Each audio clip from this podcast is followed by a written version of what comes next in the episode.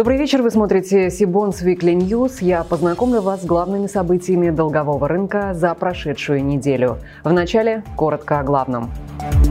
Банк России в пятый раз подряд повысил ключевую ставку. Москва и Санкт-Петербург изучают возможность размещения зеленых облигаций. Мосбиржа собирается ввести требования к минимальному кредитному рейтингу облигаций сектора роста. Тиньков и МКБ разместили выпуск пятилетних евробондов в долларах. Эталон и Aerofuels рассказали о планах по выпуску облигаций на онлайн-семинарах Сибонс. Теперь об этих и других новостях более подробно. 10 сентября Банк России продолжил цикл ужесточения денежно-кредитной политики и поднял ключевую ставку в пятый раз подряд. Теперь на четверть процентных пункта до 6,75%. В июле, напомню, подъем был гораздо резче, сразу на процентный пункт. Все участники консенсус прогноза Сибонс ожидали повышения ставки на сентябрьском заседании ЦБ, однако разошлись во мнении, какой шаг выберет регулятор. Многие указывали, что шансы повысить на четверть и половину процентных пункта равны. Хотя Банк России в итоге повысил ставку достаточно мягко, комментарии в их пресс-релизах сейчас оказались более жесткими, чем в июле. Если в прошлый раз ЦБ писал, что будет рассматривать целесообразность повышения ставки, то теперь сообщил, что допускает возможность повышения ставки на следующих заседаниях. ЦБ, как и раньше, не видит признаков улучшения ситуации с ростом цен. Инфляция по-прежнему выше прогноза, а инфляционные ожидания населения уже более полугода находятся вблизи максимальных значений за последние четыре года. Как будет развиваться ситуация вокруг ключевой ставки в дальнейшем, и насколько серьезно ее повышение влияет на долговой рынок, мы попросили рассказать главного экономиста инвестиционного банка Синара Сергея Коныгина. Сергей, приветствую вас. Добрый вечер, Любовь. На мой взгляд, решение в пользу минимального шага э, было вызвано двумя причинами. Во-первых, поступающая экономическая статистика, которая говорит о том, что экономика России несколько замедлилась в последние месяцы, в июле, в августе. Во-вторых, на мой взгляд, сейчас мы подходим к так называемому пику а, нейтральной ставки, то есть 7% э, раньше рынок оценивал как верхнюю границу повышения ключевой ставки. Сейчас Центральный банк, на мой взгляд, решил подойти к этой границе более аккуратно, а, приняв во внимание том, что сильные движения по ставке могут привести к движениям на финансовых рынках. Что ждет нас дальше? На мой взгляд, ключевая ставка может повыситься выше 7%. Об этом было сказано на пресс-конференции. Для этого необходимо выполнение одного условия. Это новый скачок инфляции. Сейчас цены э, притормозились, но это эффект э, сезонности. В августе традиционно самая низкая инфляция по году, но в сентябре у нас э, были выплаты социальные, которые, по мнению Центрального банка, хоть и учитываются в прогнозе, но, скорее всего, несколько будет оказывать влияние на инфляцию вновь. Поэтому, если прогноз по инфляции будет превышен по ближайшие месяцы, то регулятор, на мой взгляд, будет повышать ставку и далее, и, может быть, даже продолжит цикл ужесточения в следующем году. В мае этого года Москва, первой среди субъектов Российской Федерации, успешно разместила выпуск семилетних зеленых облигаций на 70 миллиардов рублей. И на прошлой неделе власти столицы сообщили, что планируют до конца года выйти на долговой рынок с еще одним выпуском грин-бондов. Объем выпуска предварительно может составить 5 миллиардов рублей, срок обращения 2 года. При этом зеленые облигации на этот раз будут рассчитаны на физлиц.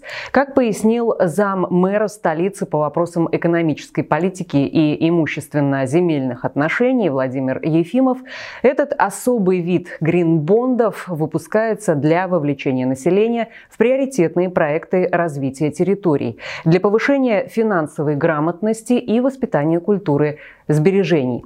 Главная особенность облигаций для населения в том, что они не обращаются на бирже и могут быть проданы обратно эмитенту по той же цене, по которой были куплены.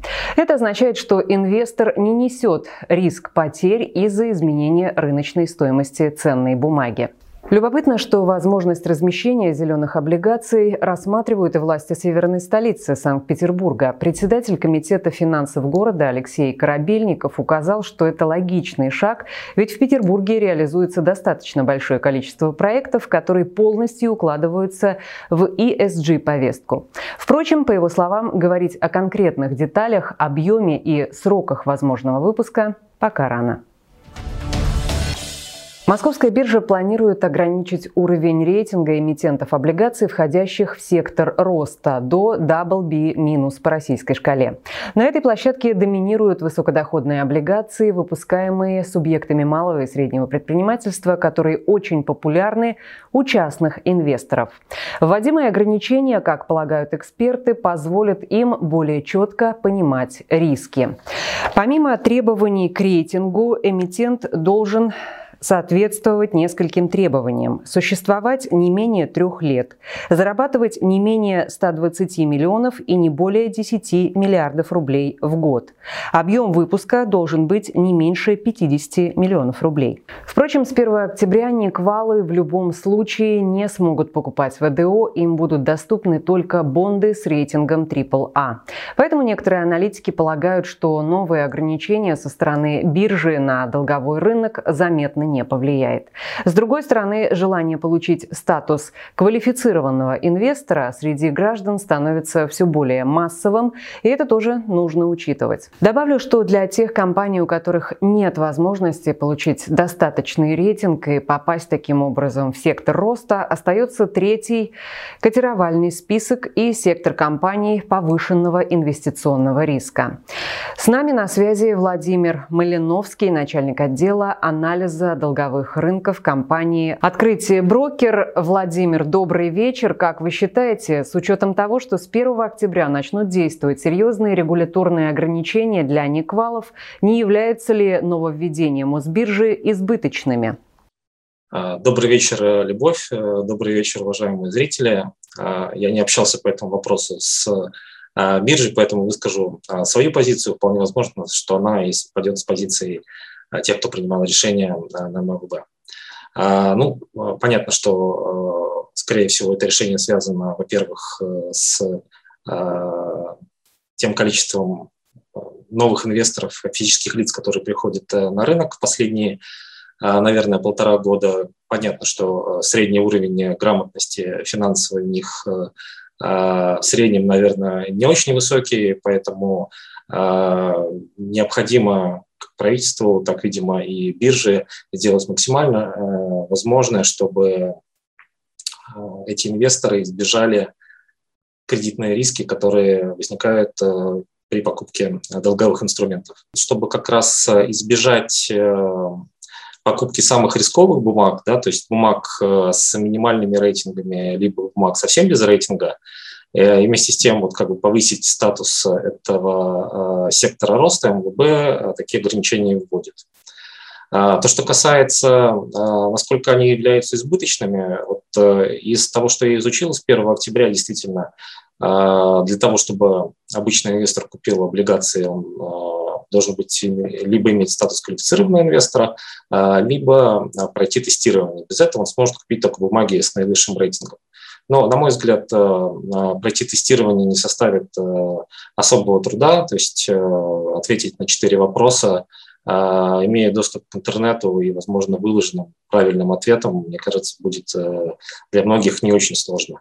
Поэтому вот это тестирование, если и сократит спрос на спрос инвесторов на высокодоходные бумаги, то очень незначительно. Поэтому ну, вот э, мера МВБ не панацея, а, но какой-то, не знаю, шажок для того, чтобы а, уберечь инвесторов от а, необдуманных решений и вложения там, в самый, самый-самый рискованный а, такой сегмент а, долговых инструментов. На прошлой неделе международная телекоммуникационная компания «Вион», владеющая российским «Вымпелкомом», разместила пятилетние евробонды на 20 миллиардов рублей. Книга заявок была переподписана более чем в два раза. На пике ее объем достиг 45 миллиардов рублей.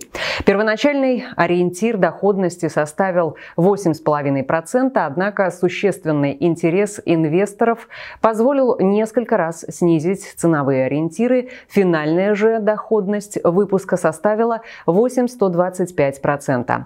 На этой неделе евробонды в долларах разместил банк Тиньков и Московский кредитный банк. Ранее эмитенты провели серию звонков с потенциальными инвесторами, посвященных возможностям возможному размещению. Московский кредитный банк разместил пятилетние еврооблигации на 500 миллионов долларов с доходностью 3,875%. Спрос инвесторов на бумаги превысил 1,7 миллиарда долларов, а итоговая книга заявок на вечные евробонды Тинькофф банка превысила 4 миллиарда долларов. Бессрочные еврооблигации эмитента, выпущенные в объеме 600 миллионов долларов с доходностью в размере 6% 2% годовых. Отмечу, что выпуск стал первым размещением банковского капитала в формате бессрочных еврооблигаций из России после введения ковидных ограничений в марте прошлого года. Компании «Эталон» и «Аэрофьюэлс» рассказали о планах по выпуску облигаций на онлайн-семинарах «Cbonds», а представители компании «Хуажень Интернешнл» об инвестициях в номерной фонд петербургского апарт-отеля.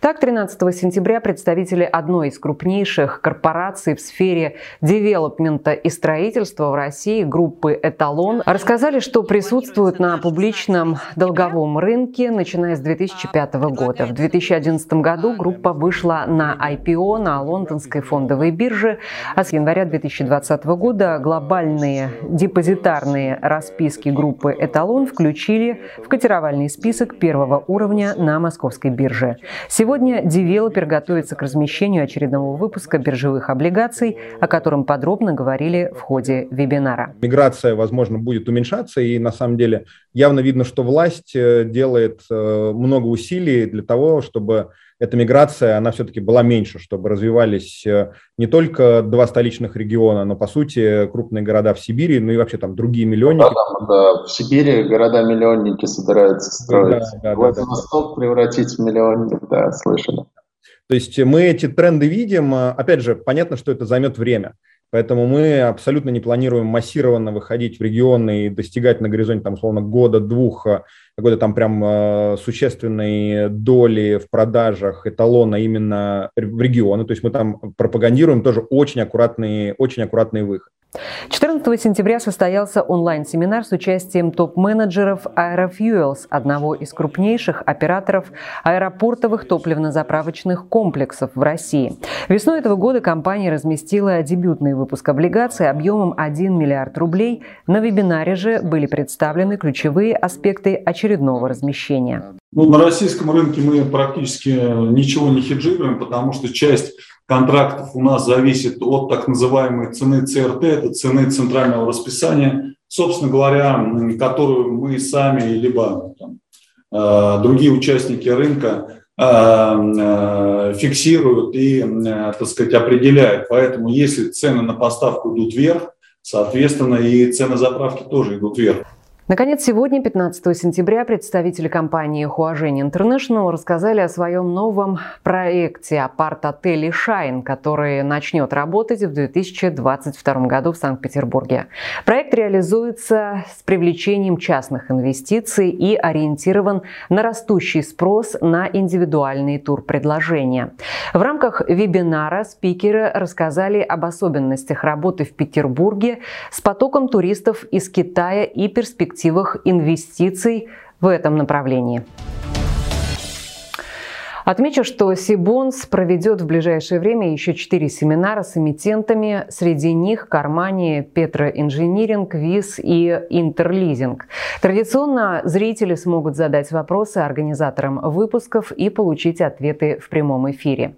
Все необходимые ссылки вы найдете в описании под видео, чтобы не пропустить анонсы новых выпусков Сибонс Weekly News, онлайн-семинаров и другие видео. Не забудьте подписаться на наш канал. Читайте Читать наши новости и аналитику вы можете в телеграм-канале Сибонс, а также в Фейсбуке и Инстаграм.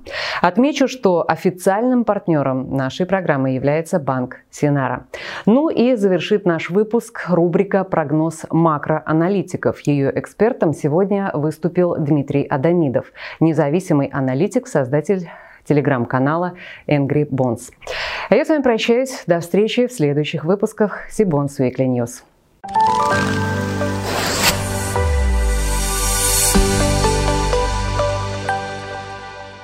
Текущая макроэкономическая ситуация довольно своеобразна. С одной стороны, у нас ничего не происходит, кроме восстановления после ковида. А с другой стороны, мы на пороге достаточно больших изменений геополитических и, соответственно, макроэкономических. Но об этих изменениях уже говорят год полтора, но, опять же, все это не очень понятно, когда случится. Все в напряженном ожидании, но пока такой затишье перед бурей, условно говоря. Я полагаю, что основные макроэкономические показатели, они будут где-то плюс-минус укладываться в, в ту вилку, которую дает правительство. То есть это ВВП там около 4,5%, может быть, даже больше, чем они сейчас называют 4,2%. Это безработица около тоже там 4,2-4,5%. Это обменный курс э, около 70 рублей по мере повышения ставки все-таки carry оживет. Единственное, что сильное будет отличие, это инфляция, потому что у нас инфляция считается весьма своеобразной, а, но в реальности мы видим существенно большие объемы, и PPI мы видим больше, чем CPI существенно. Поэтому инфляция там будет не 7%, а где-то 15-20%. В целом же каких-то неожиданностей до конца года ждать, наверное, не стоит, разве что только Минфин перестанет покупать э, на внутреннем рынке валюту, на, на бирже, и, соответственно, курс э, доллара может э, ослабнуть, э, вернее, простите, увеличиться чуть-чуть больше. То есть будет не 70, а 65.